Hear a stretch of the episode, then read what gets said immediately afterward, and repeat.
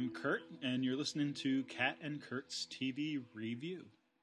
Welcome to episode 173 Not All Good Deeds and Happy Endings. This week we're discussing Season 3, Episode 12 of Angel, Provider, and Season 2, Episode 14 of Battlestar Galactica, Black Market. As always, we suggest you watch the episodes before you listen to the podcast. Also, if you haven't done so already, you may want to listen to our first podcast to get an idea of our methodology. All right, well, we're just getting started. I can already hear my voice going, so this should be fun. so, excuse me if I clear my throat a lot. Um, so, all right, we're starting with Angel, uh, provider. Um, so, kind of wanted to start with the situation. Um, and uh, I mean, didn't really plan to talk about the title in depth, really, but um, you know, because I think it's fairly straightforward. But you know, uh, playing to this notion of uh, the responsibility that Angel has now to Sure. provide, you know, so I mean, they've always kind of struggled to make ends meet and find the balance between the mission and, you know, feeding themselves and paying rent. Um, you know, because the mission tends to be kind of a pro bono thing. Um, so it's not really always easy to sort of make a living. Um, but now they've got, you know, this new baby to, to care for. Um, Mm. and not only care for in the immediate you know sense but also you know long term sort of planning so angel's suddenly very preoccupied by like college funds and um, long term investments and these sorts of things. Um, so that's kind of uh, where he's at. As he says you know uh, he keeps adding new things to the number one priorities. So it's you know helping the helpless, fighting Holtz, and making money are our three number one priorities. So it kind of reminds me of like nobody expects the Spanish Inquisition. You know, like we have we we have we have two main priorities. No, three, three. Like you know how just the list keeps getting longer. Um. So yeah, so kind of interesting to see Angel as the kind of one who's obsessed with the money and Cordy as the one who's now the voice of the mission and reminding Sure. him to stay on, you know, stay on mission because that's quite a reversal from where they started. Um, Yeah. you know, and Yeah. Cordy was all about the money in the early days, right? Right. Yeah. Um you know, and she still she doesn't mind the money. You know, like No? she kind of celebrates when they get their, you know, 50,000 and uh you know, she's certainly happy to sort of collect at the end and everything, but um you know, increasingly with the visions obviously she's has more and more a sense of her sort of moral responsibility of what their job is and Mhm. you know what the powers that be want them to be doing um and now i guess even more so that she has you know kind of renewed that sense of her own part to play. You know like she's had the visions but it was kind of a a side effect of you know of doyle. But now that she's kind of owned and reclaimed the visions and you know now that they've kind of made them a part of her you know in a way that isn't just sort of tacked on but is you know physically a part of her now. She has you know even more of a sense of you know what they where their priorities should be. Um Sure. so yeah that's kind of interesting to see but um but angel obviously is uh having a hard time kind of you know thinking of anything else. Even holtz kind of is slightly bumped down to you know his his kind of mortal enemy who's out to kill him is now kind of a second tier priority after you know Mm. taking care of the baby um Yeah, and I mean, to be honest, Holtz hasn't exactly been around, right? The last Right. couple episodes, so Right. it's not like he's forefront of their mind. Right.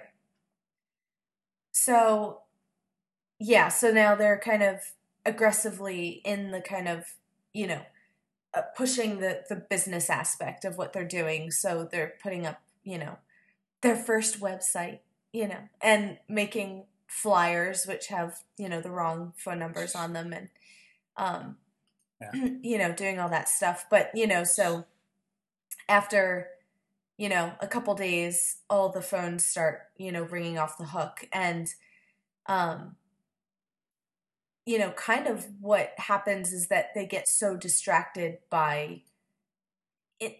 It's not that any one of these missions are wrong, right?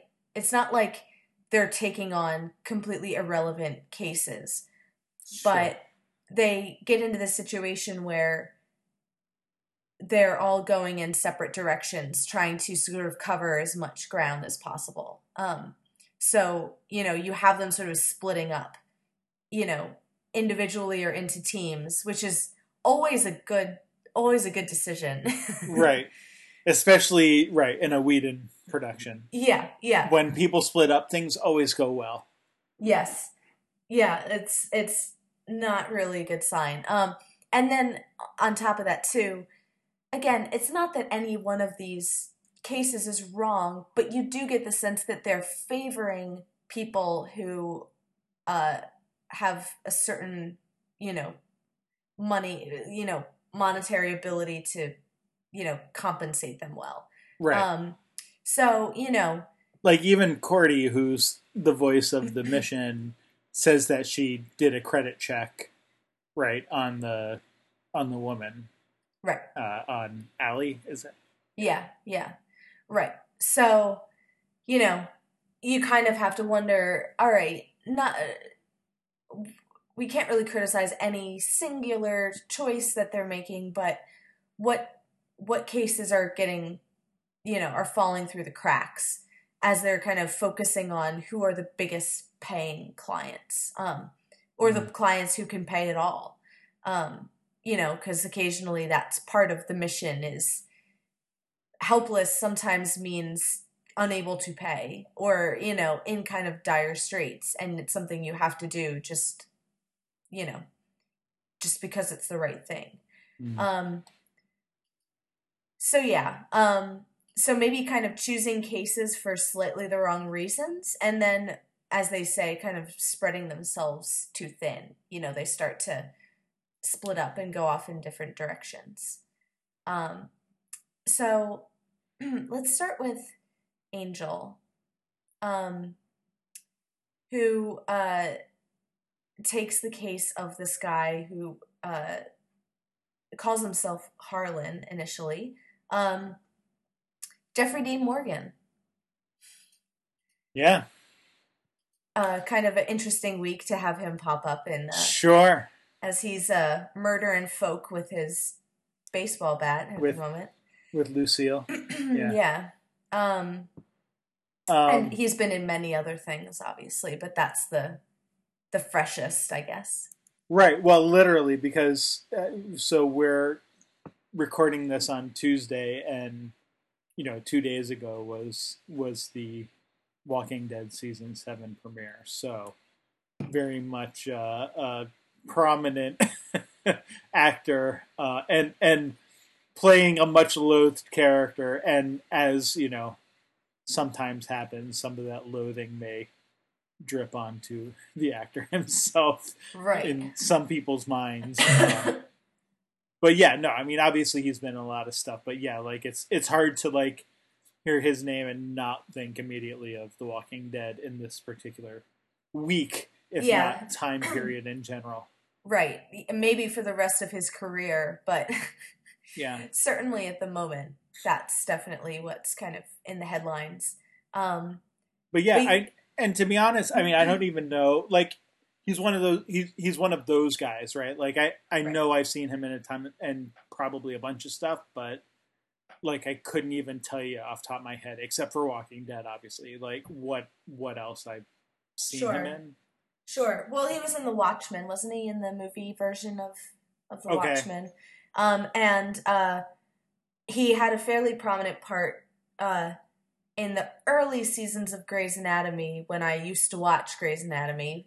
That show's been going on even Mhm. longer than The Walking Dead. So, uh, but I haven't I haven't watched in forever. But you know he, you know, had like a recurring role in that was which was pretty memorable. So those would be the two things that I sort of primarily remember him for. I'm sure I've seen him in other things, but um, but yeah, I mean he's pretty versatile. Like I don't think any of those roles are really much alike. So, you know, here it's certainly not anything like what he's doing in The Walking Dead. Like, you know, he's Right. uh, you know, kind of a businessman, you know, very sort of, you know, in his suit and kind of seems like just a normal, you know, normal kind of guy. Um, you know, comes to Angel and, you know, does his little uh song and dance about, you know, his uh uh well, he doesn't talk about his friend first. He kind of says he knows a guy that was killed by vampires. He doesn't really say what their relationship was. Um, but now Yeah. there's this nest of them, and then they're kind of extorting him, you know, for this money, and he's going to pay Angel more money to get rid of them, and and this, this is this is the story. Yeah. Sorry. So what were you gonna? No, I like you since you brought up the relationship aspect. I mean, it is kind of curious. Like they don't. He never says the relationship. I think Angel says you like you know your friend or whatever like that. Right. Like there's sort of an assumption about the relationship, but you Right. gotta wonder. Like this seems a little Yeah. a little more than just like casual friends, even like coworkers or Yeah. even drinking buddies. Like like I I mean it it seems almost like partner. Yeah, I think so too. That was especially like, yeah, you're not gonna, you know, maybe you do, but you know, things like giving each other nice watches and stuff. That Yeah. seems like Well, and it's not know. even like that nice of it, right? It's like a time it's like a glow in the dark Timex right. watch. Right. Like you know, so it's clearly purely sentimental value. Well, and- and, and now that I even think about it, go ahead. and when he sorry and when angel says like oh i bet it's worth more than $10000 and he's like oh yeah and then like you find out like it's this really it's this kind of cheapo whatever Right. watch like you you you know that it's priceless to him and Right. it's something that he gave he said it's the first thing i ever gave him implying of course that there's more things right. that he gave him and and you know that there's it marked a special occasion of some type you know right.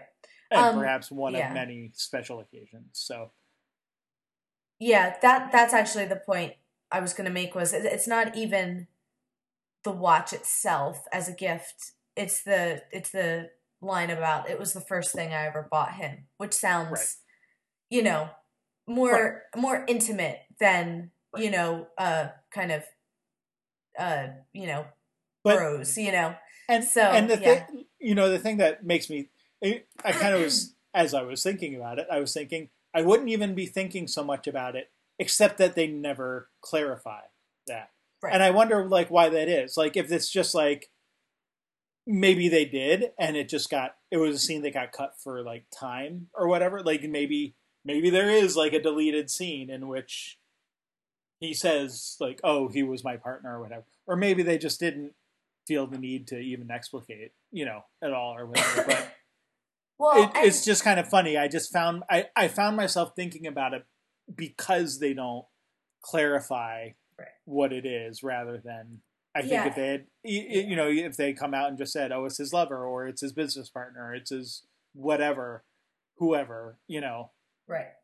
then It does seem suspiciously kind of undefined, you know? Yeah. Which usually what that means is it's intentionally undefined and like kind of euphemistic, you know? Um, Right. Which is funny because on the one hand, it's like, well, you know, you've had Willow and Tara, you know, together Right. for a year or two over in Buffy. Why wouldn't, if they want to have a gay couple, why wouldn't they just come out and say it? But then you kind of think and you go, well, Willow and Tara, even though it's still under the Whedon umbrella, they're still fairly atypical for what is being done in TV in general. Oh, like yeah. being that open about it, you know? Like and so it's kind of funny you think like even in even in a show run by basically the same people, um, do they still feel like they have to sort of dance around the topic a bit? Like if unless they really decide okay we're just gonna go for it and have it you know really prominent there's still a kind of feeling of we can imply but we don't really want to outright sort of state and go there. Um so yeah i mean i could see i could see that being sort of the reason but yeah you're right the fact that they don't ever really say one way or the other does seem to imply that you know there that that's kind of intentionally leaving something out um Yeah. i mean not to mention the fact of how uh driven he is by this sort of revenge mission um right. which isn't And- exclusive to you know to lovers or anything but you know Right. that with these other f- factors it gives it that flavor of this was somebody you know extremely special that the loss just sort of you know took over his life. And he can't Yeah. you know he he goes to all these extremes and he can't stop until you know these vampires are taken care of. Um but it's all kind of a ruse right? Because the reason he has to you know go to all the all this trouble is that he doesn't actually have any of the money that he says he does. He's like stolen his boss's like name and is kind of tricking angel into you know uh you know doing the job that um you know if he'd come with this mission probably eventually angel and the others would have helped him anyway but you know he kind of feels like well they want to see the money so i've got to put that up and so you know uh Which is kind of true at this Right. particular moment. Certainly, the way Angel acts in this episode, he makes that Right. true. Like where he like refuses to even like hold the door, you know, until they've had their sort right, of money negotiating discussion. Um, Well, and, and Angel complains about like all the all the overhead and the extra sort of time and effort that goes into being a champion that nobody ever compensates or thanks him for and you know. But he still does it in the end. He just Right. kind of complains Well, and it's- it. it's funny too because like you know when angel goes back to the office and you know it's the real uh harlan guy right? And you know he mentions like oh sam's kooky thing with the you know vampire nest and treasure and you know angel perks up at treasure. But then he goes back and like like he had noticed the trophies that had been taken before but hadn't considered like those as treasure. And like that's basically what the watch ends up being too right? It's like just some something they just took from the body of someone they killed. Like it's not you know actual treasure um but angel just storms out like not even like trying to find and see if like oh are these like vampires hoarding any money or anything so Mm-hmm. like even after he goes through like the trouble um you know of dusting the vampires and and you know saving ultimately harlan and all of that it's like he just sort of leaves like by that point because i think at that point he realized you know that's when it's in that sort of crucible moment right that he sort of realizes like oh yeah this whole focus on money is not not really the right way to go. Right. Um and then he kind of loses it again when he sees the $50,000 in the case right right. later. But anyway at least in that moment he's not thinking like okay well i might as well ransack the place now that i've killed all the vamps right yep for for whatever that's worth Sure. Um. Yeah. Well, okay. I don't think I have much more to say about that plot. So, Sure. uh, Wesley. yeah, I feel oh, like. Sorry, I was just gonna say, like, just in general, like the the structure of the episode, like we do get sort of three different plots, and so there is there is some complexity, just kind of because you're kind of going back and forth between them. But Yeah. like individually, they're each pretty straightforward. Like I don't, yeah. I don't feel like any of them are that in depth once you and and that's maybe kind of the point because like like we were saying before like they stretch themselves so thin they can't they're not really it's not about getting like deep into the character background and story right like it's not like Mhm. angel's not sitting there like like when they're you know hold up you know against the vampires angel's not like so tell me your backstory like what you know what about you and your buddy like you know Right. we're not getting like deep into character moments here it's all pretty surface level in each of the cases so Right. um, for yeah you know just to again like it there is a seeming bit of complexity just because we're seeing it you know we're sort of jumping back and forth between each different one but individually they're not all that complex Right, right. Right, which also might reflect the kind of more straightforward business side to it of right you know, like Yeah. these aren't these aren't quests that they're going on. They're like services that that are being provided. That that's kind of how Yeah. Angel frames it as I'm providing a service for, you know, for compensation and this is how it goes. Um you know, so uh none of them are especially Yeah. deep or they're not like mysterious anything. It's sort of like, you know, for Angel, it's like something simple. Go and take Yeah. care of, you know, a bunch of vampires that have a lair. That's like business as usual. You can't get more average day for Angel than that. Right. Um, and then I guess It's- to move on to, uh, it's the paranormal detective equivalent of fast food you know yeah, yeah. slap slap a bun around it and hand Right. it to the customer Right, and he can and he can complain about it as he's doing it. That's how right that's how easy it is. Is he can do it blindfolded, like you know, like he, uh, he doesn't. as all good fast to- food workers do yeah, he doesn't. He, he can. He can. He doesn't really have to concentrate to do the job. Um, it's just a second nature at this point.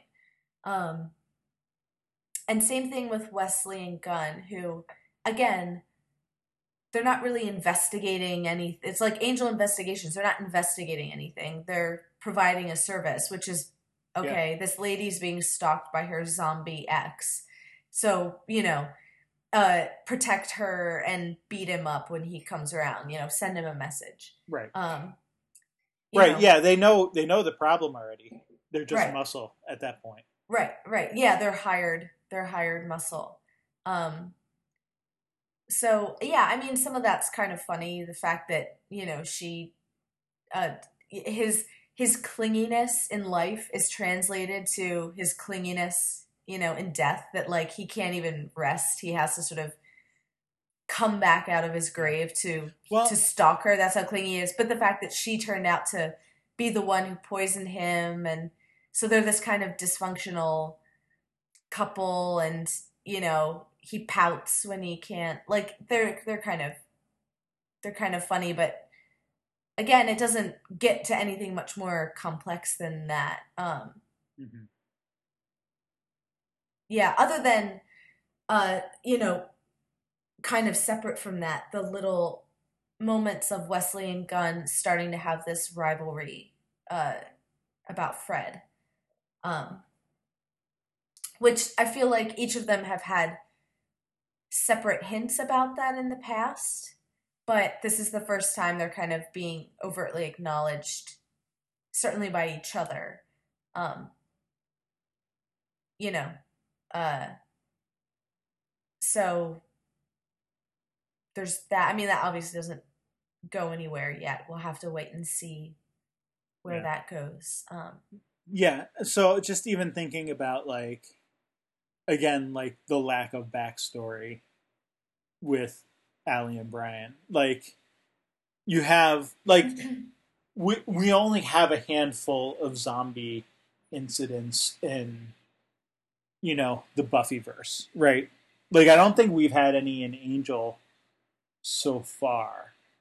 Uh like this is the first one, but you know, you have Dead Man's Party, you know, where Mhm. Joyce has the mask and it kind of calls a bunch of people. And then you have the Zeppo, right, Mhm. where you have whatever. I don't know, like, there's that, like, Frankenstein esque episode, right. which I guess could be sort of, zo- like, you can consider that a zombie, maybe. But, like, other than those, like, I don't. Oh, no, I guess uh, uh, Thin Blue Line, right? You have the zombie cops. Uh, so all of those, though, like, you get an explanation, usually some sort of ritualistic magic.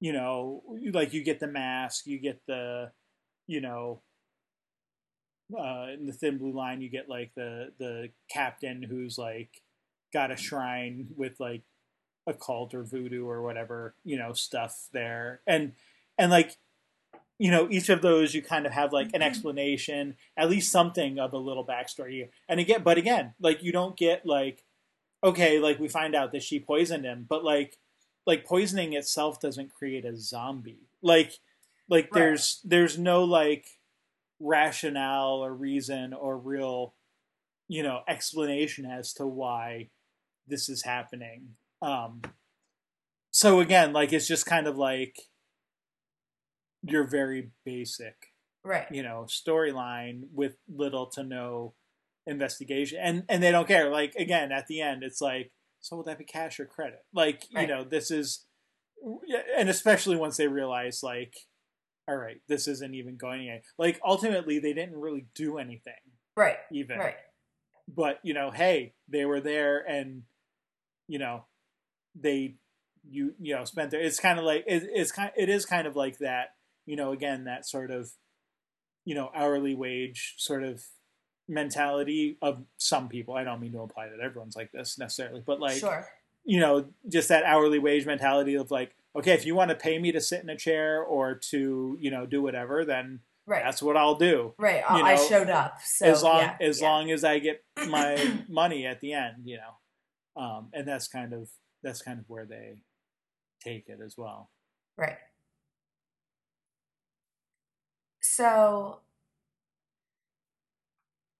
I guess finally then we get uh Fred and uh Lorne who I think I looked this up. I don't really know how to pronounce it, but they're the Nahdras, I guess, are these sort of Sure. you know, monk type guys. Kind of, I don't know if they're demons or what they are exactly. They're all covered. Seem to be some kind of creature. Or They're all maybe. covered in hoods and robes, and you know, it's Right. kind of a little hard to. They do a lot of clicking. Yeah, they have a kind of clicky language, um, which Lorne uh, translates, which um, he even translates a little better than he realizes because he keeps making Right, right, right. he keeps making apologies for the poor translation, but you realize that his first translation was the most accurate when he says they want to buy Wesley's head. And then he kind of clarifies and he's like, Well, no, no, no, sorry, sorry, sorry. I think they mean like your mind. They want your intelligence. They want you to Mhm. solve a puzzle.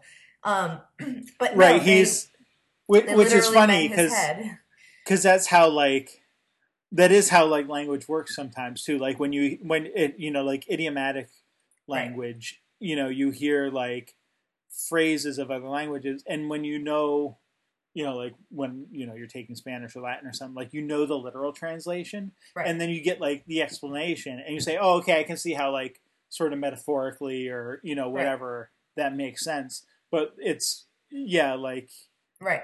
I and I can't even think of a good example off the top of my head. Um, oh, off Well, the top of my head. There you there go. you Like go. like that kind of thing. Like Yeah. like it's not literally off the top of my head. It's just Right. you know that's the that's the thing that you say, and it means a particular. It has Right. a particular meaning, and so Lorne is sort of reading into it that kind of idiomatic metaphor Right. when in fact Right. It's a literal. it's not yeah. an idiomatic metaphor. right. Right. So they come looking for, and they and what further besides misunderstandings in translation, they're further sort of blinded by the large amount of cash that they bring with them. You know, Yeah. so Right. any any hesitations they might have had go out the window as soon as they see the briefcase. You know, uh, full of and fifty thousand dollars and everything. I mean, they don't get into sort of explicit, but you can you can see him. You, you know, you, you can almost just imagine, you know, Angel and team like, like, oh, okay, they're talking about like this is a puzzle for their prince, so like, like that's why they're willing to pay fifty thousand dollars, just because it's it's for royalty. Right. Like, like, oh yeah, they throw money away at anything and everything. Like, they're not gonna question like why would someone pay fifty thousand dollars for me to solve a puzzle like Right. oh it's it's because it's royalty they're rich and don't really care what they spend their money on Right, right. Right. So they come looking for Wesley initially, um, and then switch over to Fred because she notices the kind of pattern on their robes and starts talking about geometry and complex mathematical ideas and you know they get Mhm. very excited and everything Sure. um so yeah so fred gets to go with them and uh and Lorne goes to translate um and uh yeah things go awry um she solves the puzzle obviously it's you know uh you know they kind of she does the thing of uh are we talking uh about a closed curve a finite length in a simple connected domain of zero? Huh that would be too easy. You know so she's like right. you know working on a whole other level than everybody else. Um so um you know inevitably of course she she solves the puzzle and uh and i guess that means she's sort of worthy of you know being the new head um right on you know their their prince who wears out of his heads uh, every so often and, and needs replacements. Um, so perfectly straightforward It's- business transaction as far as the Nahdras are concerned. But um, yeah, sorry, go ahead. no it's kind of it's kind of like the opposite of like the face of Boe is all i was gonna say Sure, like like you you know that's you just have a head with right, and nothing know, but no the head body. remains. Yeah, right yeah, right everything the, yeah the, everything else goes and whereas here it's like you just the just the body although the body seems not to be able to remain on its own it it does require a head just doesn't have to be the same one right, uh, apparently right. um yeah uh so yeah again almost like in a way like I mean, we we learn a little bit, kind of, but again, like no backstory, and even more so because like we don't like everything we get is translated through Lorne, who is sort of an unreliable narrator, Translator, yeah, yeah, translator. Um, so we're not we're not really like. I mean, that's the other thing is like like you're not sure. May, like we can say, okay, maybe maybe he did translate it right the first time around, or or maybe not. Maybe maybe they were being disingenuous. Like maybe they were lying all along. Like there's no reason to think that they were necessarily telling the truth. Like maybe they were stating it in a way to make to sort of confuse him and Right. make him second guess himself or whatever. Like there, it, you know, that's also a possibility. Um, Right. But yeah, again, like pretty, like pretty straightforward. We kind of see and realize what's going on before Fred does, and you know, um, I like their little computer animation of like Fred's head floating over to like Yeah, they the kind of- princess head. Photoshop it- her head on just to make sure they like Right. the, the look first. before Does everyone get what we're doing here? whole- We're gonna take this head and we're gonna put it on that head. And is Um, everybody everybody's pleased with the aesthetic? Like like it, it looks all right. We don't need to go like get a different head. Like no, this one looks Yeah. good. All right. is it centered okay? Yeah. Yeah. No, and it is it is funny stuff like that. Like because it's all Let me explain to you my deep and evil plan in a PowerPoint presentation. Right. Well, and like for the benefit of the audience because we can't understand their language. So it's like how do we communicate what they're doing without speech? Well, they can have a little PowerPoint presentation and They, they're they're going to use a little Microsoft laptop right. to show us. right which is uh yeah. which is pretty funny and then the one you know what i noticed on the second time is after when they they put the head on and then there's the little like lines that draw like over her neck like like, Right. uh, like this little like squiggle to demonstrate like i guess like the stitches of how they're gonna you know almost Right. like kind of frankenstein like this is you're gonna see the seam where it's sewn on um but like somebody took the time to put in the little you know animated lines across her neck and everything. Sure. um Sure. so yeah uh uh funny stuff is so um so yeah so she solves the puzzle they're satisfied so you know no more discussion they start kind of preparing her and um and Lorne's really not much help at all um He never at that point is. not really no um and uh so yeah cordy comes in trying to be kind of the hero although she's kind of you know on her Yeah. own So we didn't, yeah, and we didn't really talk about Cordy. Like she got stuck home with the baby, right? Like Right, this right. is uh, uh, sort of unwittingly as Angel and and the rest of them are off doing their thing. She, right um, not like she seems to like Connor fine. Like I mean, it's not that's not the issue. It's that like there's just no consideration given to the fact that like, hey, you know why me just sort of you know get stuck with this? But also like so she has the vision of what's going to happen.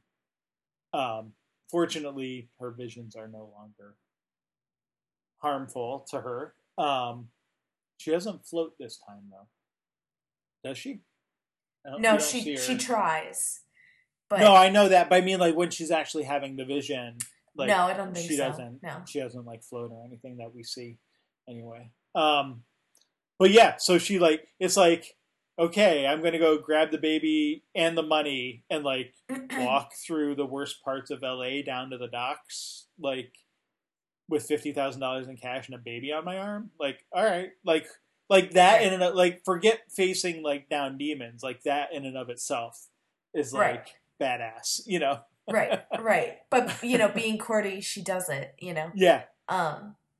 Um and then yeah like faces the and and tries to you know convince them through Lorne's translations uh you know to give up you know uh, fred and and Lorne and and explain that it's just a big misunderstanding and you know give the money back which you wonder how these particular demons like have fifty thousand like wherever they're from they probably don't need fifty thousand dollars. Like they probably only came to Earth with the purpose of finding someone to replace a head, and they're going to go back to whatever dimension they're from, mhm. you know, to begin with. So like, it like having the money back doesn't really do anything for them. You know, it's not right it's not the same motivation as, uh, uh, you know, they ha- you know that the humans have. Um, right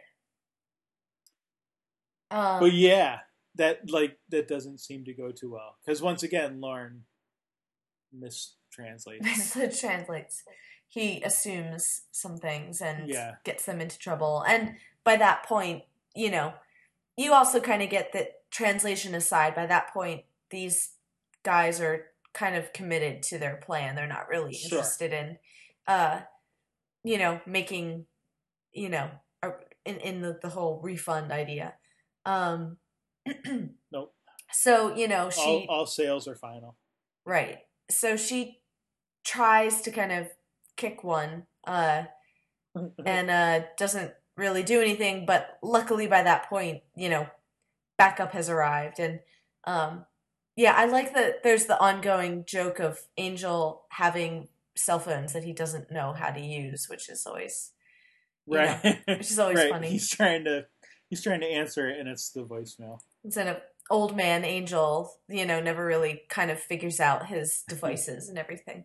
Um, but Sure. eventually he does, and the others get you know do as well. So of course, you know, the coming together is the sort of reminder of yeah, probably we're better when we're all working together. Splitting up, not usually you know a great idea. Um, and uh, so yeah, all works out well, and Angel sort of learns his lesson. You know that uh, Mhm. family and the mission are, you know, are the real priority, and and Cordy kind of smiles approvingly. You know that that's kind of the message she was trying to get through to him. Um, but then, of course, with Cordy's permission, they get to keep the money which they earned. Um, Yeah, you know, Well, and, and and, Cordy kind of, I like that it's her that is the voice of the mission, but also kind of gives the blessing to say, yeah, but we earn the money too. So, like, Cordy is And- this sort of voice of conscience now, telling them what is right and good and allowed and everything. and presumably, presumably they did get paid for Allie Right, right. uh, you know, which is, which was probably a more normal fee, you know, more normal like one time fee or whatever that. But like, yeah, like I mean, this is the this is the argument for sort of the middle way, right? Like, it's not that we should never get paid. It's not that you know we should always take sort of the pro bono cases, but you know, there is the like this. Okay, like like killing some demons who were gonna chop off Fred's head yeah, like we can take money from them. Like that's fine. There's no nothing really wrong with that because we we still. I mean, somebody would have been on that chopping block had it not been Fred, right? Like that was that was Right. the demon's purpose. So like ultimately, they even if had, hadn't been Fred, like maybe Cordy's vision would have been of someone else. So they still would have done that work. You might as well take the money for it. And let's face it, like yeah, it's fifty thousand dollars, but it's in LA, split among five people. You know, Right. uh, so you know, well, six if you count Connor. So Right. you know, like like that's that's not even you know that's not going to last a real long time. You know, uh, Right. even in LA. So or, or especially in LA. So you know, definitely definitely shouldn't look at it you know as you know let's never get paid but let's you know Yeah. we'll work together and maybe take the one job that does pay you know that pays and then we can do other jobs as they come up and, right. you know that don't um so yeah i don't i mean i don't know that we like i'm okay if we don't spend a whole hour on this episode i know we've got maybe one or two more things we want to talk about sure. it. But um, you know, again, like all of all of the individual lines are pretty basic, and I think, like you said, it's kind of that resolution, the coming together at the end, which you know seems to be a lesson we have to learn at least three or four times a season. Um, you know that uh, that really is kind of the point here, um, Right, and and to make sure they're all you know on the same page that that the mission really is the number one priority, and then you know yes, we do need to, uh, you know, maybe make some money sometimes. Oh, and by the way, there's this Holtz guy that we have to keep tabs on. Right. So, well, and quickly before we go on to Holtz, um, one other thing with the resolution is the the scene at the end with Angel and Cordy and Connor on Oh, the yeah. bed, looking like very much the little family unit. Mm. Um, you know, just you know, noticed that after I feel like the last few episodes have sort of emphasized um the Cordy Angel relationship and sure. you know the kind of possibilities of what it could become so um well, and that's know. the other thing of provider and and and you know, sort of leaving Cordy and Connor at home, you know, while Angel goes off to hunt the money down, right? right. He's the breadwinner. She's Yeah. the homemaker now. They've become very traditional. of course, of course, she doesn't let it be that way. Right. like, like she doesn't accept that. Right. You know, I mean, she does kind of at first, but then right. you know chooses. right. Well, it. that's right. That's part of the lesson is that that doesn't work. Right. Um, at least yeah. not for her. right. Um, but yeah, no, I mean, there's definitely very much a, a family vibe going on there um, for what that may mean, if anything. Yep. All right. Holtz. Mm. um, who is uh, not a huge amount to say here, but you know, still kind of. Uh, this. Oh, sorry. sorry. no, no, no, go go- ahead. I, I was just gonna, I mean, we get like Miyagi Holtz here. like Right. this is this is you know the maybe a maybe an extreme version, but this is you know uh, uh, his version of paint the fence and wax the car. Right. Wax on, wax off. Uh, um, sit sit there with the nail through your hand. right, Uh, right, um, right. To test her commitment. Uh, so yeah, um, which she she she does. She passes the test. She kind of, uh, you know, is angry at him and everything, but uh, but is obviously, you know, it's it's the test of the willpower, right? It's the thing of well, you can take it out and leave, but that's to that means you fail. So um, she kind of sticks it through and um, you know, and says she'd rather feel something, even if it's pain, than feel nothing. So this is giving her working with him is giving her a kind of purpose, even if it's a angry purpose. At least she has feelings and is something, you know, is motivated by something. Um, Mhm. and they kind of allude to the fact that he's looking for other sort of proteges as well that he's out gonna maybe start recruiting other people like justine to sort of Yeah. build you know a little army of you know vampire slayers or something um so yeah um or at least angel slayers. Like Right, like right. there's really not a plan beyond that, right? It's yeah. right so yeah that's kind of all we get of them just a little sort of check in but um Yeah. All right. So on to uh, BSG then. yeah So, uh, and and this one actually, I feel like, I mean, we get a little bit of other stuff, but it's a pretty straightforward one as well. yeah We get we get a a Lee story here, um, or at least a Lee focused story. Um, Yeah. So, I guess to start off with sort of the the broad topics and and the situation and stuff. Um, you know, basically starts off in uh, Roslin's office or whatever on uh, Colonial One, and um, talking about, or are they on? Or no, they're on Galactica, aren't they? But they're just talking with Roslin, I guess. yeah i um, think so Uh, talking about sort of the trade policy and the fact that like they should, you know, yes, supplies are tight, but they shouldn't be so tight that they're getting, you know, reports of like people running out of medicine and food and whatever in all these places.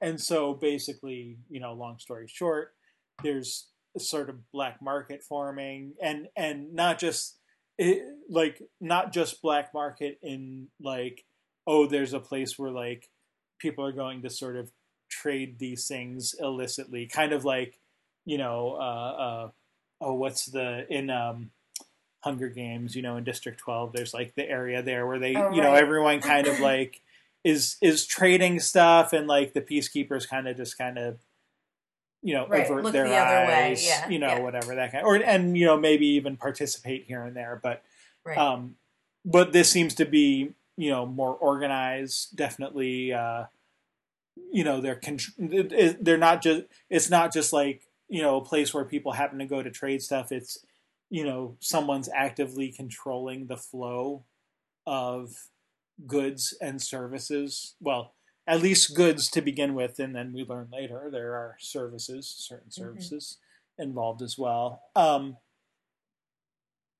don't really know much about it other than it's happening. You know, Fisk sort of speaks up right away, and we learn out why later.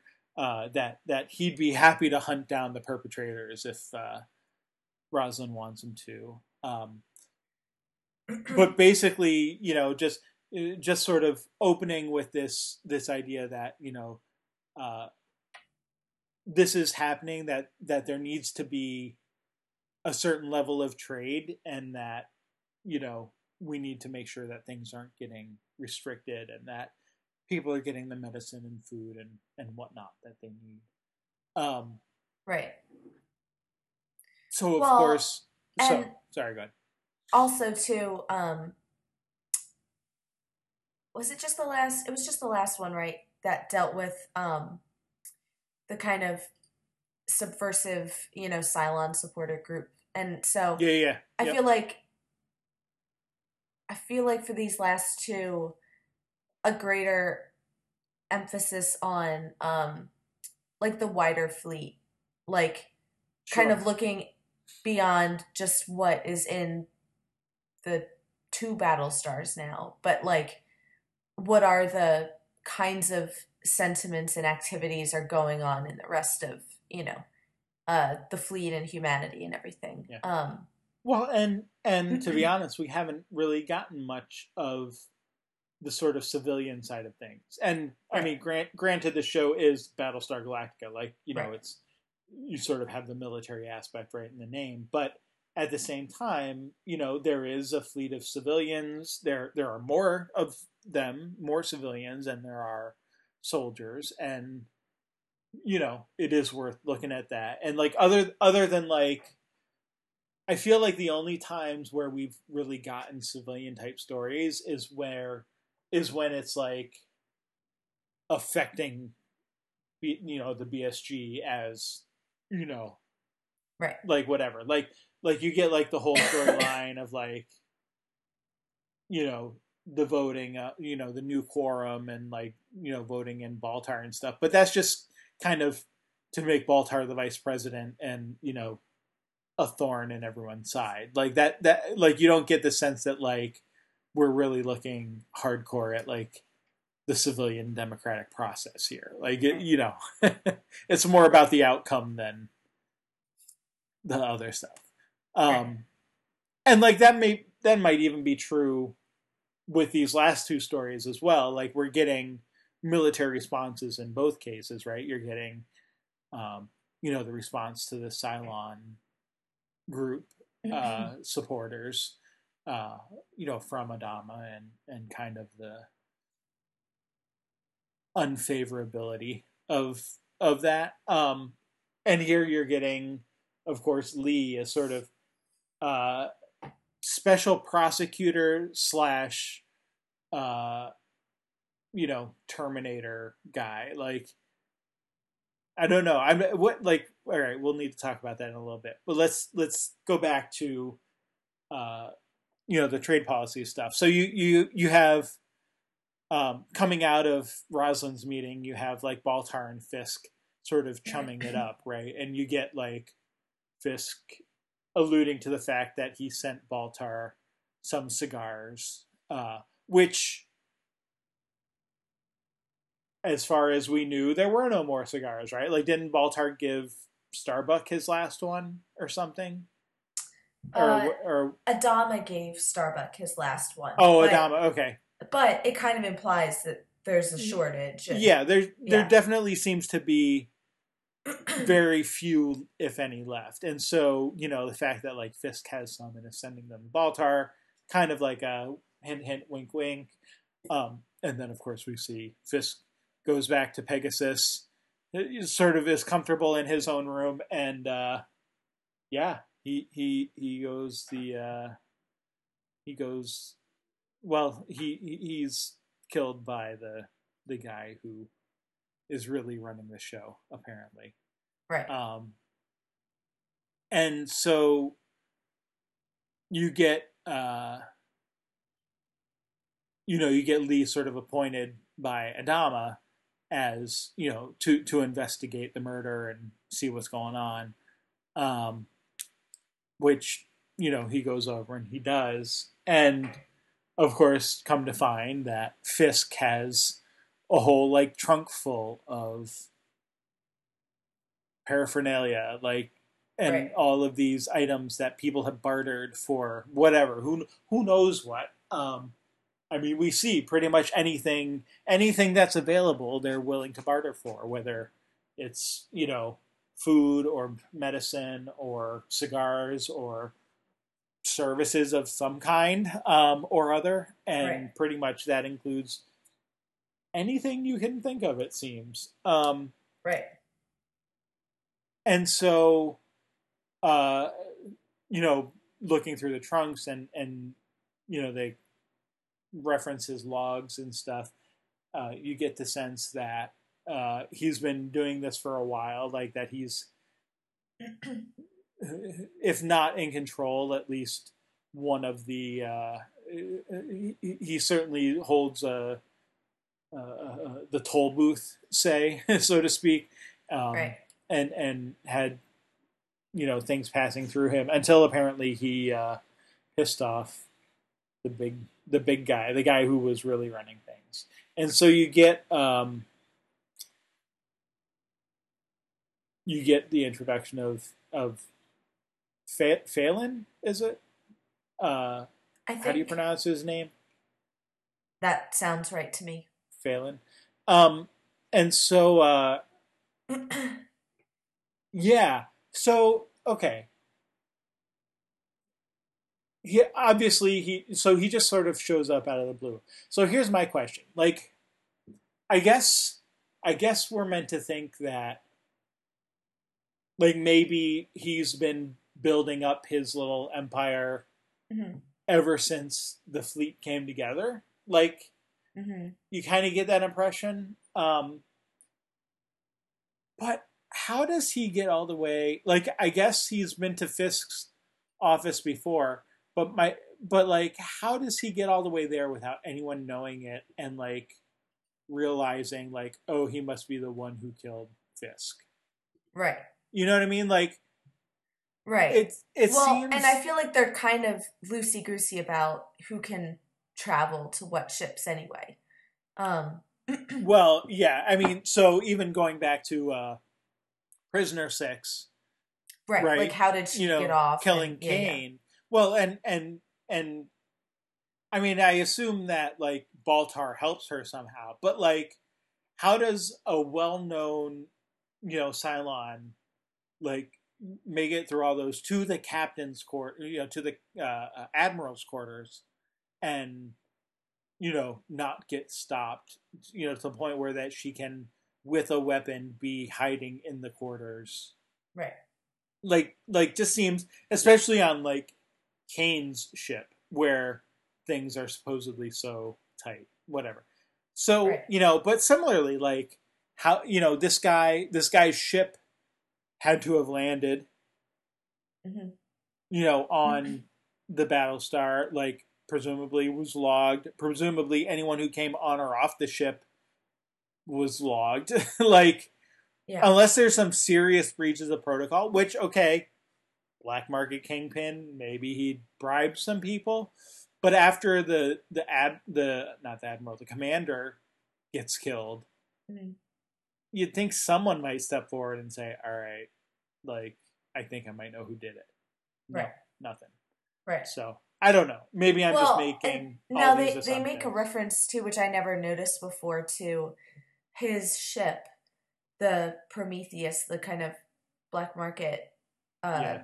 kind of that kind of marketplace ship that he has, being like off the grid, which like I don't even know what that means in the context of the fleet. So like, there's this ship traveling with them that they don't know exists, or they lost it and didn't realize it, or Right. like well, um never really quite make that sort of clear and and I'll have to Um, go back because I don't remember that reference, but I mean, yeah, and I just noticed it this time. I've seen the episode before, but um, yeah, because like they can clearly like they can detect ships, and if ship doesn't have like a right, like right. They How would- can you? they would know the that. Yeah, yeah, like what does off the grid mean in the context of you know a space fleet right. where literally you have to be connected to like otherwise how do they like how have they traveled with the fleet and gone through all the different jumps Right. Or had clearly there are many uh supply runs going back and forth between this ship and other right ships. right. So you can't do that if you don't know it's there. right Um, just sort of logistically you need to be able to right. control that Right. So it's it's a little weird. Um Yeah, and however you say his name, Phelan or whatever it is. Um Mhm. eh, it's just something not that compelling about him. I think he talks too quietly. He's like trying to do a Marlon Brando or something. Just bugs me. oh the like- actor yeah yeah, Yeah, yeah. like it's just it's this very for me very cliche kind of mob boss kind of like you know, if I talk really softly that makes me extra scary. Um and it just you know kind of doesn't come across that sort of compelling to me. Um but anyway. Um so so yeah where were we? Uh, so clearly you have Fisk who's who's involved in all this stuff. Yeah, so I, I was just I was just wondering out loud and and maybe sort of criticizing a bit the idea that Phelan and his lackey could get all the way to Fisk Fisk's uh, room, Mhm. you know, without being seen or noticed or whatever. But you know, again, like maybe the people were bribed or whatever. Like somehow they did it. They kill Fisk. Uh, Lee gets sent over to, uh, you know, investigate and and that starts things in motion. Um, I want you know, so you get Lee. So uh, you know, a few few sort of the next dominoes that fall then are you know Lee goes back and tells Adama and Roslin and sort of gets appointed you know further like, like this is like till now it's sort of internal military right but once once they find out about the ships that have been coming on and the black market stuff you know it becomes broader right and so Roslin sort of appoints him as like special investigator for the fleet, not just you know, it's no longer just a military operation, right? It's a civilian thing as well. Um, so we didn't talk about Lee uh, initially, where, where we first see him in this episode, which is in the bed of some woman we've never met before, Right. um, and you know, we, we're not too sure how long ago he actually met her either. Uh, who appears to be um, in in the parlance of Firefly a companion. right. Uh, you know the Firefly, not Doctor Who. Fi- right, Firefly companion, not a Doctor Who companion. Right. Um, did I say Doctor Who? No, I said no, Firefly. I'm right? saying okay. I'm like, like now I'm like, wait a minute, did I say the wrong thing? Did I no. say- I'm just the irony of that term is uh, um, just oh, struck sure. me again. sure. Um, Uh, yeah. So, um, Siobhan, uh, who we're we're choosing to spell her name the the Gaelic way. Uh, the cool way. and uh, she has a little daughter, uh, Mhm. Paya. Uh, and uh, yeah, he he seems to be Lee, the special prosecutor in charge of black market activities, seems to be finding some sort of solace in the arms of a.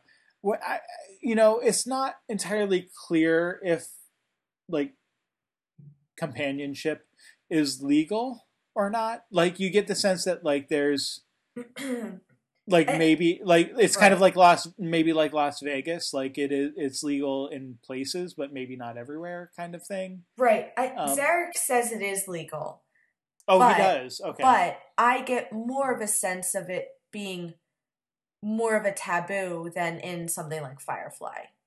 Um, sure. you know, and she seems, even if it is legal, she seems closer. Siobhan seems closer to our, uh, you know, at least in Well, movies, our kind of typical like prostitute than she does to, you know, the Firefly companion, which is more like like a geisha. Like it's a whole, it's a Right, whole right. art it's that a they learn. and yeah, it's like she's highly educated and, and, very like- refined and you know you register and are certified and Right. you know Right. have like Right. you go to school to you know learn how to do it. right. um, this is not that. This is this is single mother who Yeah. needs medicine for her sick kid and will do what it takes to get her what she needs. Um actually And- there didn't even think about that as cross between episodes of these parents trying to provide for their children. Um Sure. but um but that seems more so even if what she's doing isn't illegal it is i think viewed as kind of Well, shady and not exactly respectable um right, right, right. And the other aspect of it too is that that you get the sense that Phelan is like while it might be legal, you know, uh, as a profession, that he's sort of running it more as a racket, like that that there's something like he's he's sort of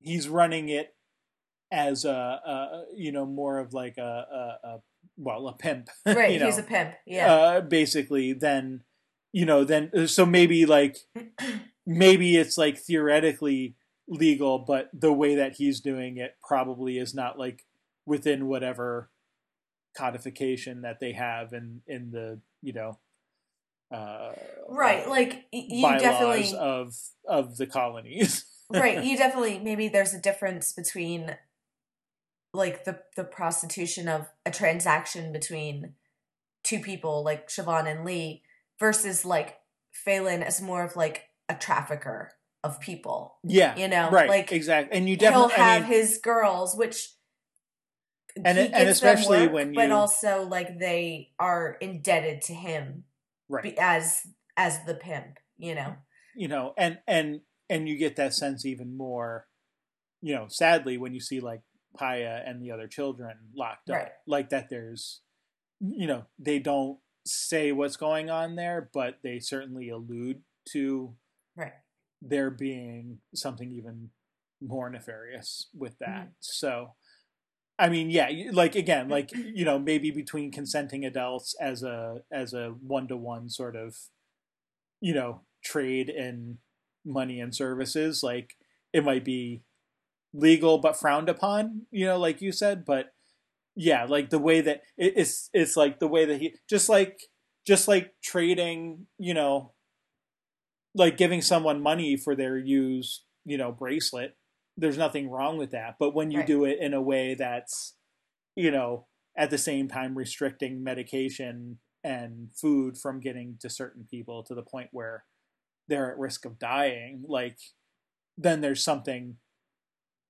severely morally if not possibly legally as well you know Right. wrong with that um so yeah Um, and while we're kind of still talking about that too, I want to um bring up something that we started to talk about before we were recording, um, which I was trying to get at with the title that we chose about, uh, you know, it's not all good deeds and happy endings. That, um, that you get Lee as and you kind of mentioned the irony of Lee gets put as the investigator into the black market and lo and behold, we see he's, you know, uh, you know, partaking of black market services in his own way. Um, but just the fact that he's the kind Which of Which is the point that Tigh kind of makes, right, right? right, is we were all sort of you know uh, Yeah. hypocrites in this together, so don't sort of point at me Right, kind of thing. right. Um, Good. and I guess that's one of the ironies of you know, and Lee's kind of response to that, you know, is interesting. Is you know that it doesn't. Okay, you can use that as a defense, but that doesn't mean that you're right. It just means that we're both wrong. Um, and so Mhm. there's this weird tension of, you know, Lee so far I think has been very much like a vo- of one of the voices of kind of moral center. You know, like he's sort of Mhm. trying to keep this mediator between Roslin and Adama and keep them everybody on the straight and narrow. Um, but he doesn't always necessarily make the most morally, you know, straight choices himself, you know. Um and he kind of might even realize that they're not great choices, but you know, doesn't always stop him from doing it. So it's kind of interesting to have, you know, uh the kind of at this point I think really the only kind of candidate for like I don't know if he's quite like a romantic lead, but like the the kind of young, you know, guy alpha male type handsome lead character.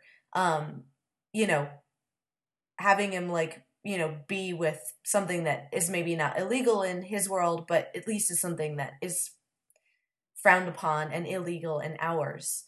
Um, Mhm. you know, and his complicated relationship with it that like you know, like she asks him for more money and he kind of awkwardly gives it to her. So he kind of he knows it's a business thing. Mhm. But um but you also get the sense that it's like he's weirdly trying to like have like a real family relationship in a way that's like troublesome to her. Like he's coming on a little strong with like you know, like the, the fact that he like stays overnight when she kind of probably didn't really invite him or want him to. She has to kind of charge him extra for that. Um, he brings gifts to Paya and tries to sort of get in her good graces, and she's a little, you know, wary of him and everything. Um, and you just get the sense of kind of like a clinginess of like him trying to have this meaningful, real relationship with somebody who is, you know, looking at this as a means to an end. This is Sure. this is a business. This is what I'm doing to get by. Um so yeah, um I don't know. I don't know whether it all works totally, but I, I guess I like the fact that they're at least that they try to kind of I admire the fact that Lee could just be the kind of boring moral center of the show and it's not. You know, like Yeah.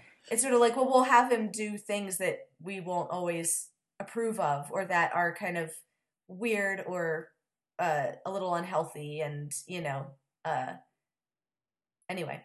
Yeah i mean, the other question is, at what point did he start this practice of seeking Siobhan's company? Right. So, like, is this before or after the Blackbird incident? You know, Right. uh, you do get the sense that it's been going on a little while, but we just don't know what that little while is. Right. Um, so, and I mean, it's not always clear how how long there, you know, how long, how much time passes between Yeah. episodes. I guess, I guess they do have the day countdowns somewhere, so like maybe we could find that out. But um, even if we had that, we still wouldn't necessarily know how long Lee has been seeing Siobhan and right. you know doing this. Um, yeah. Uh, So okay, so back to so working our way through the storyline then. So Lee becomes the special prosecutor. You know, uh, he sort of encounters Tigh when he finds Ellen's bracelet with you know in Fisk's stuff. So of course, you know, there's like, I mean, I remember I I remember this episode pretty well from even back the first time when I watched the series. Um, and you know, it's a pretty memorable episode, I think. But I didn't remember that part with the the bracelet. And so when I was watching it for the first time again here, I'm like, so wait, does that mean Ellen was like going to Pegasus and like trading the bracelet directly with Fisk herself? And like, what else did she trade? Right. you know, like they're there's certain you know if we're talking you know trades and services as well as goods you know ellen's not necessarily known for her uh you know uh she she may be very willing to trade more things than Tigh would want her to uh you know Right. with various people um but it but it turns out and you know I guess we don't know. I, I sort of take it as face value that Tigh says he's the one who traded the bracelet, but Mm. that may not be true either. Like it wouldn't be the first time that he covered for Ellen, Right. sort of inexplicably. Uh, you know, when it Right. doesn't even make sense for him to do so.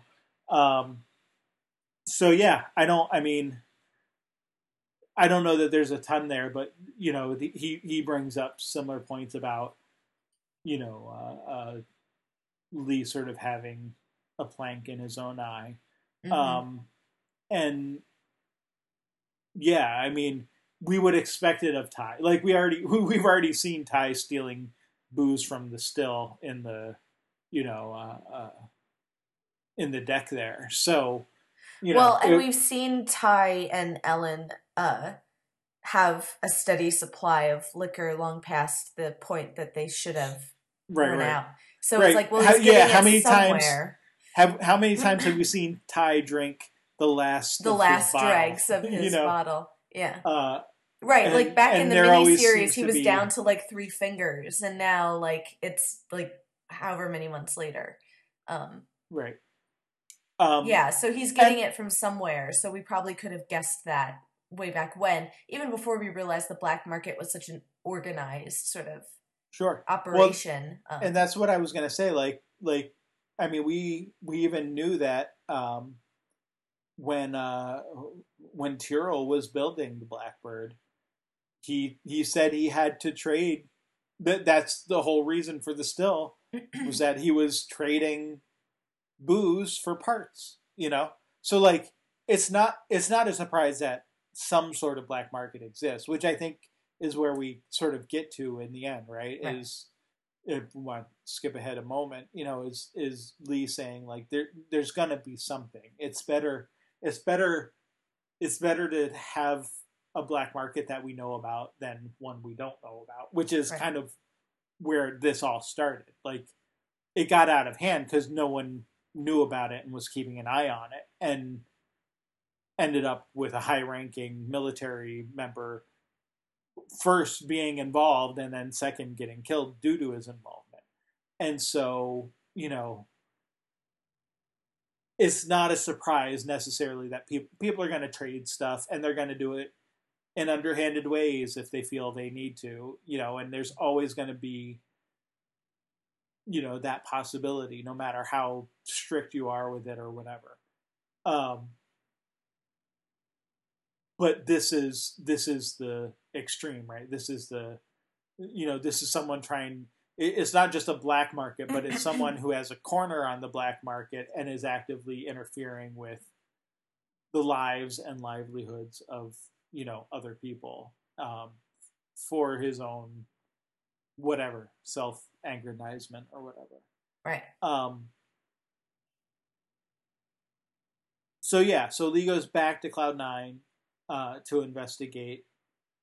Um, Oh wait, first is it Dee first? you're right. You're right. After he after he talks to Tigh, he does. He is he's sort of like punching it out, you know, on in the weight room there. Uh, and Dee comes in, and you know, we had seen before that, uh, you know, their sort of practice sessions.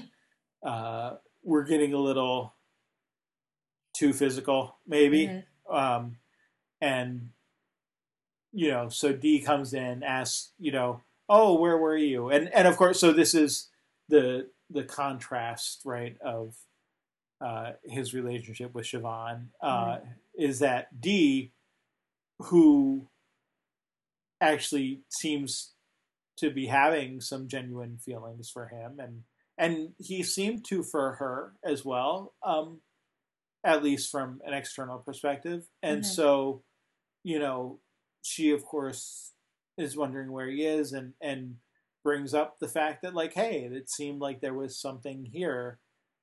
Uh, when you know he he says no, there actually isn't.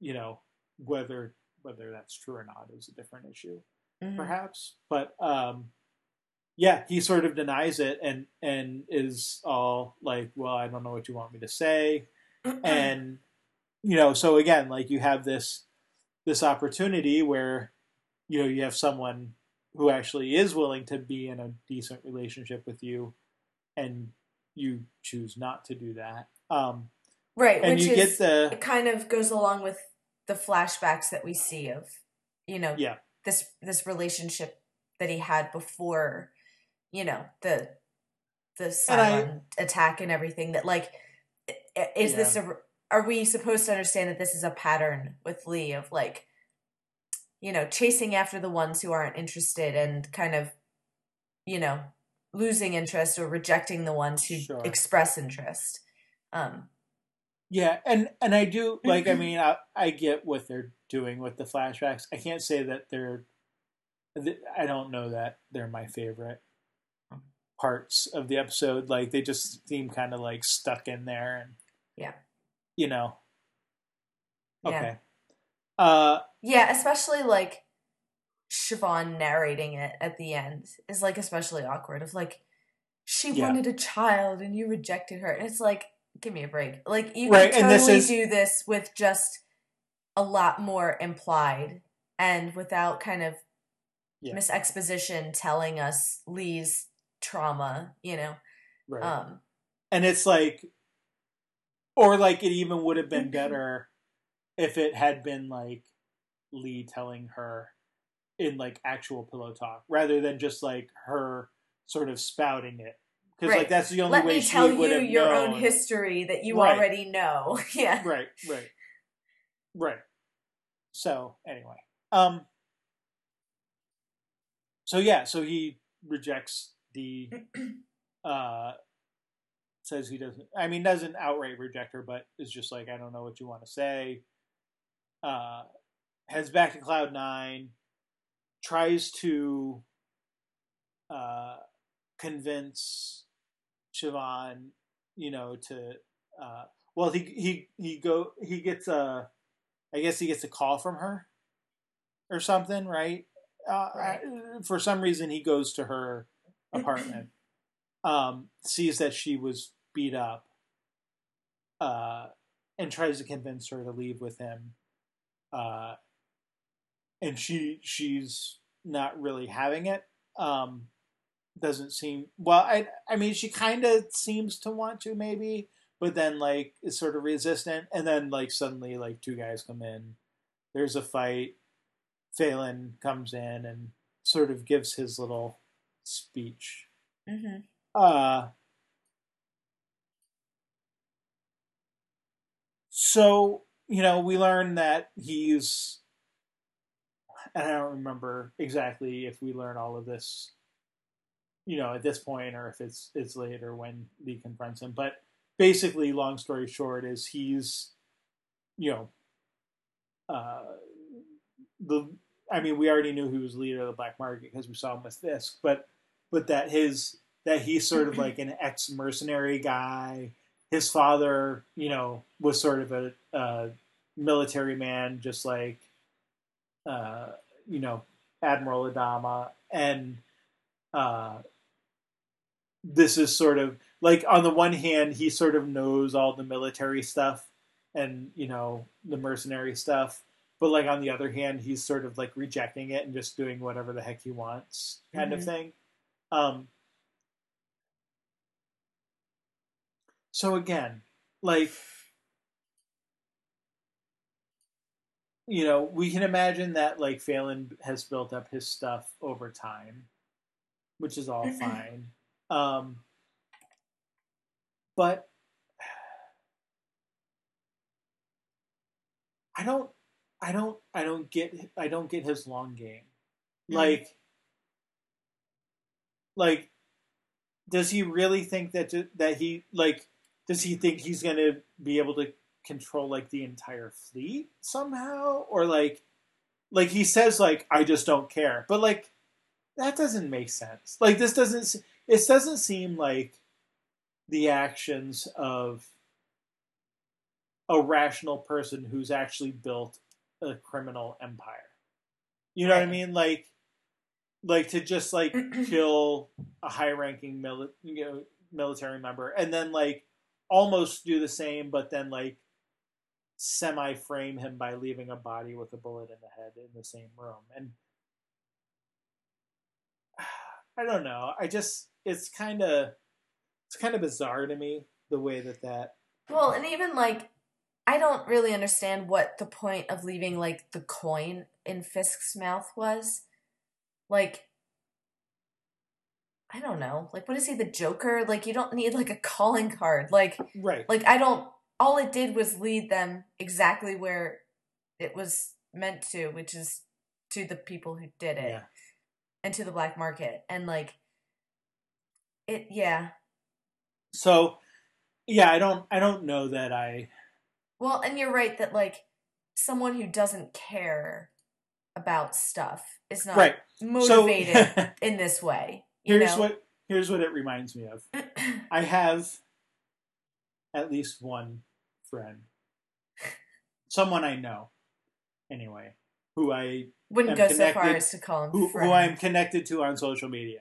uh-huh. who uh she posts like every day and she's not the only person who does this but she's the one who i notice doing it more often than others so Yeah. whether that's true or not it you know may not objectively be true but i just it comes across my eyes more than others yeah. and like she posts every day about how uh, she's over things and moving forward and whatever. And it's just like and like how much she doesn't care about the particular person whom everyone knows the posts are aimed at, but right. I would be surprised if that person actually ever saw them because they're probably not even like friends or followers of each other on social media. So Right. it's just like one of those things where it's like if you're trying so hard to convince yourself that it's over, then it's then it's not over for you. Like Right. like if you're do if you're putting that much time and effort in into trying to convince other people that you've moved on, you haven't moved on. right. Like that's the very fact of moving on means that you don't do that kind of stuff anymore. right. Um so yeah, so like there is a sense in which Phelan is like that. Like he's He, he's like he he's like the protest a little he's too like much. he's the jilted ex who insists that he's fine and moving forward with his life. When in fact he's not. Like Right. because he could have just like if he was really in that much control, he could have just cut off Fisk and and not let him be, you know, part of the the market anymore. And then, Right. you know, what will be will be, and Fisk may or may not come back to him or whatever. I mean, same thing with you know Lee, like by sort of bragging about how little he cares about, you know, Lee and his father and the military stuff. Like, like what's really the purpose of doing that? Like, Right. I, don't know. It, you do seem to care because, like, if if you didn't care, then you wouldn't even bother saying. So. Right.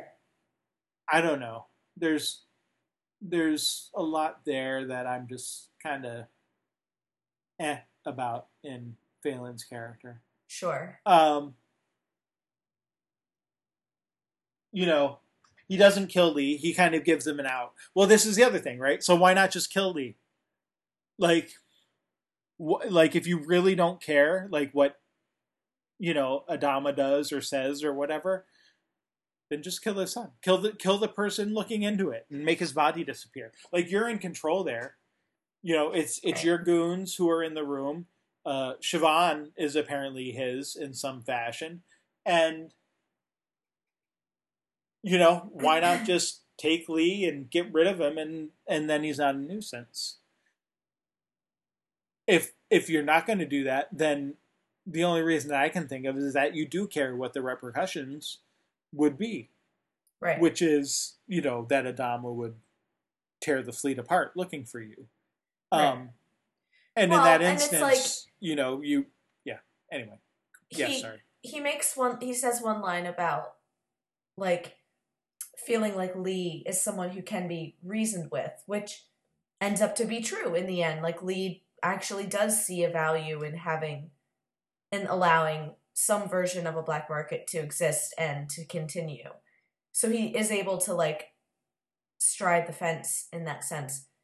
But again, the only reason you need a negotiator is because you've gone out of your way to make yourself a nuisance anyway. So, Right. like, it's not like you're making a fuss so that Lee will come negotiate with you. It's like Lee is only here because you've been doing stupid things to get yourselves noticed. Um, so Well, and and he's completely unwilling to negotiate. right, Ultimately, like right, he has he has no. There's nothing that Lee offers that he's willing to take. So that's Right. not a negotiation. right. at that point. Um yeah. So yeah, so I mean I don't necessarily dislike this episode and like I think it raises some interesting points, but like that the character of Phelan, I definitely like I don't I just feel like maybe I feel like maybe the writers took him you know, they wanted to like portray this like strong guy, but instead they sort of relied on stereotypes and and Yeah. you know sort of weak uh potential explanations rather than actually like the whole like you know laissez-faire i don't care you know attitude that just doesn't doesn't pan out when you actually look at the character and what he does and says um, right. Well, and maybe I should mention at this point too that um, I, I my impression is that this is one of, if not the most kind of hated episode of Battlestar. That like oh really when I've seen uh lists, you know, of like ranked lists, this one is always down at the very bottom. Um like if you I did a little Google search just now and uh Nerdist put it on a a list of of worst of the best. So of the best shows, what are the worst episodes? Um gotcha and then IO9 did an article saying this episode is the shame of Battlestar Galactica. um, and, you know, without doing a huge amount of reading about it, it, it, it kind of seems like it's for that reasons. Like, it, it's a lot of cliches and, you know, relying on, like, and maybe this was maybe this was pressure from the studio. I'm not sure of trying to make it more of the kind of procedural episode of the week where like all right this week is going to be like the the mob episode and you have to have like lee goes on an investigation and does this and it just doesn't i i think this episode kind of shows for me anyway that like I think that Battlestar is better and more interesting when it deals with the great ensemble that it has. Mm. Um, and for me, it does kind of feel like, I mean, of course, I wish they were better written characters to begin with, but it's hard to invest so much in like Phelan and Siobhan when they're Sure. episode characters we see one time.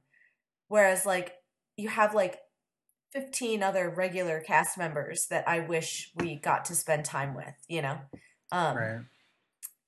which is kind of a shame because I feel like that kind of automatically hamstrings the episodes that try to be about the fleet. Hmm. Like any episode that tries to go out and deal with civilians inevitably is I'm kind of like looking at my watch when wondering, you know, when are we going to get back to the Battlestar? Um and maybe there are better ways to do that and we can kind of keep an eye out for do any future episodes do that more successfully. But um Mm. sure. but I don't think this one does. Um, so yeah, and like you, I, there are things I like about it. Like even though emo Lee is far from my favorite character, I I like the idea. Well, he is. I no, like I, the- I, don't like- disagree with it. I just thought it was funny. I I like I just like the notion that they take their kind of young hero and kind of drag him down a bit. Um Mhm. just the fact that they do that at all, you know, is I think brave whether or not they po- totally pull it off. Um so Sure. uh, you know, so there's kind of ideas about it that I like, even if the execution is kind of lacking. All right. So on that note, um, Lee figures out, you know, where all this is going down on Prometheus. His investigation leads him there. Uh, he has a confrontation. You get Phelan saying, you know, sort of his uh, uh, Jack Nicholson moment of, you know, you need me in this black market. You want me in this black market. Um, you know, and and Lee, you know, di- quickly disables one of the guards, you know, holding a gun to his head, and then threatens Phelan with it. Phelan doesn't he doesn't think that Lee has the uh, testicular fortitude to you know pull the trigger, and uh, Lee proves him wrong and kills him, and and I so which is you know and and you're talking about how Lee actually is a rational person and and you know is willing to negotiate. Like I think I think it then in that moment is he's sort of reflecting Phelan's unwillingness to negotiate, right? Like it's that it's the realization. It's it's that very rationality, I guess, that Lee's recognizing that Phelan's never gonna, you know, be someone who can lead a. Re- you- you- uh, uh, Phelan will never run a respectable black market, right? Like he'll he'll only run Right. one that's that goes over the top and and you know takes things a step too far. Like okay, fine, if you want to be pimped to, you know, some escorts, that's one thing. But like when you start bringing children into it, that's another thing. When you start, you know, withholding medicine from people, that's a bad thing. You know, when you start, you know, holding off food supplies and and not actually putting them on the market, but waiting until like prices get so drastic that people either can't afford them or start dying or start rioting or whatever you know result might happen then then that's too far as well and so uh he then probably turned so this actually so uh, more fire, firefly references. right um you know the um the first episode with niska uh Mhm. uh, is it uh, oh it's a train job right? Where um, mal steals medicine you know well, mal and team steal medicine right from the the town of miners who are sick. And once he realizes that he returns it and you know says to you know the the guy that niska had sent you know to make sure that they did their job uh, you know, says, "Well, you're going to go back and tell him that we're that we're done. I'll return the money," and he he refuses, you know, to do that, and so you know, Mal pushes him into like the the spaceship engine, and second guy comes up and he's like, "Oh yeah, yep, we're on the same right. page." Very Like- cooperative. like Yeah, very- Yeah. very much get, picking up what you're putting down. I gotcha. And so, uh, so this is this is you know Phelan's lackeys, right? They're like, oh yeah, we we okay, Yeah. no kids, you got it. You know, no, you know, make sure the medicines get through, you got it. Everything else, you know, we'll we'll take care of. But Right. you know, we'll we'll make sure those things happen. Um, which you know is fine. Like like I actually do like the way it resolves. Like I I think there is a practicality there, and like and like I think if anything, Lee is the great moderator, right? Like Mhm. he's you know, like you said, he's sort of the the one who goes between Roslin and Adama, and you know, we'll we'll continue to see him, you know, excuse me, be that sort of uh, uh you know a presence or whatever. But you know, he's not. There's you know, like he says at the end, like there's no point in shutting it down completely or trying to suppress it because it, it's going to happen. Right. And so, you know, it, it, it's like the whole thing of like, you know, you let your kids hang out at your house because at least you know what's going on when they do that. Like, like, sure, you can bring in 10 of your friends and play in, you know, the basement. That's fine because then I know what's going on because you're under my roof. Right. you know, that kind of thing. Um, and there's, you know, there's a practicality to that. And, not that Roslin likes it, but she also can't really do anything about it. hmm But like clearly, like that's the whole reason why Lee was given the job in the first place, is because there there is no civilian police, and you know they don't. The civilian government doesn't really have that capacity. So she just kind of has to shrug and, and deal with Lee's decision. hmm Um, yeah. Right.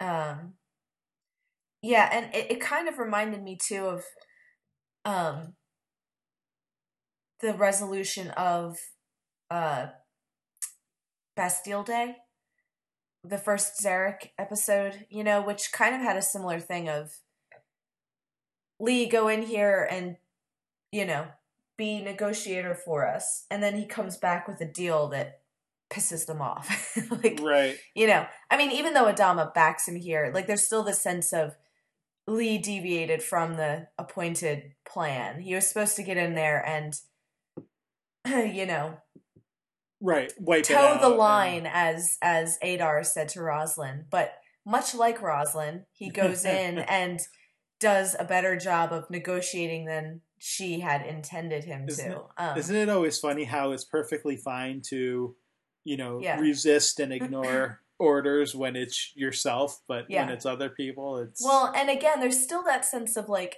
parent relationship there of like do as I say, not as I do. You know, like Yeah. Roslin was a rebel to, you know, her president, but now that she's the president, she gets to be, you know, the hardline one and now can grumble when all of her kids go around and disobey her orders. Um, Mhm. and she expects them to be obedient in a way that she never was. Um, right. so, which kind of shows how alike they are, I think. Um, Yeah. But, uh, yeah, Yeah. So I don't. I mean, I don't. We don't need to drag this one out either Mm-hmm. because, like, I, I feel like we've talked through it probably more than we even needed to. Um, sure. But yeah, I don't. Unless there's any final Um, things that you had to well, talk about. The only other thing I did want to hit really quick because it's not quite on that topic is um, the short little scene with Baltar and Roslin. Um, Oh, sure. where uh you know she she makes a tactical error you know she kind of comes in to have tea and thank him for what he's done and gently suggest that he resign um you know because it's like well shoot back when so here's how things happen right she's president Mhm. she thinks she's going to die. So, who is vice president is critically important because they're going to take over from her, right? Like in the near future. So, to avoid a Zarek presidency, she manipulates things so that Baltar gets the vice presidency, right? right. Now she's cured. She doesn't need to worry about dying and her Right. and the line of succession. So first item on the agenda is to get rid of Baltar because he's an annoying, useless vice president. Sure. But of course, she doesn't account for his ego and the fact that she's already offended him with her, you know, with her note that she left. Right, right. Um, so her suggestion comes across as the insult it secretly is. Um, you know, he picks up on the fact that this is because she just doesn't like him. Mhm. Um, and uh, Baltar being the kind of occasionally Trump like figure that he is, of course, that motivates him. You know, he had no, he was never Yeah. going to want to be president until someone told him he can't be president. And then Right. that's like the only thing he ever wants in his life now Right. is to be president. right. So she went from having this kind of, you know, useless vice president who couldn't have cared less about any of it to somebody who now is kind of actually motivated to beat her um and Well, to you know and- and, to be involved in a way that he wasn't before so i just think it's an interesting little you know a little interesting little political you know skit that plays out there and probably i think reflects the way that the power influences a lot of people's campaigns in real life like Yeah. just the, how probably. the idea the idea of winning is more relevant than what you actually plan to do once you win like that's is that really the goal or is it just you know the winning itself so Um, the other thing is to, uh, like just thinking back to her own response to when Adar wanted her to resign. Like right again, Right. like there's there's another it, yeah. parallel there. yeah So yeah you know. yeah yep So yeah, so kind of in that way, like like you get Roslin. Ro- yeah, uh, and Roslin is really disappointed in this episode, like pretty much at every Right. turn. right Like and yet kind of at her own fault. Like kind of Right, her own fault because pushing these things that weren't going to go in any particular direction until she started pushing. And Right. so she kind of created crisis where there was none. And then disappointed at people acting in ways that she absolutely would act were she in her wish if she were in their position. You know, this is totally she would do the exact same thing, but you know, obviously when you're when you're the one in power, um it uh you don't appreciate that kind of rebellion quite so much. well, she'll have to appreciate it sooner or later, I guess. Yep.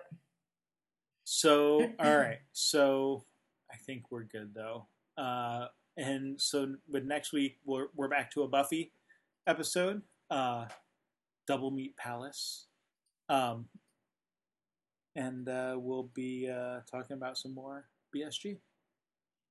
Sounds good. See you then.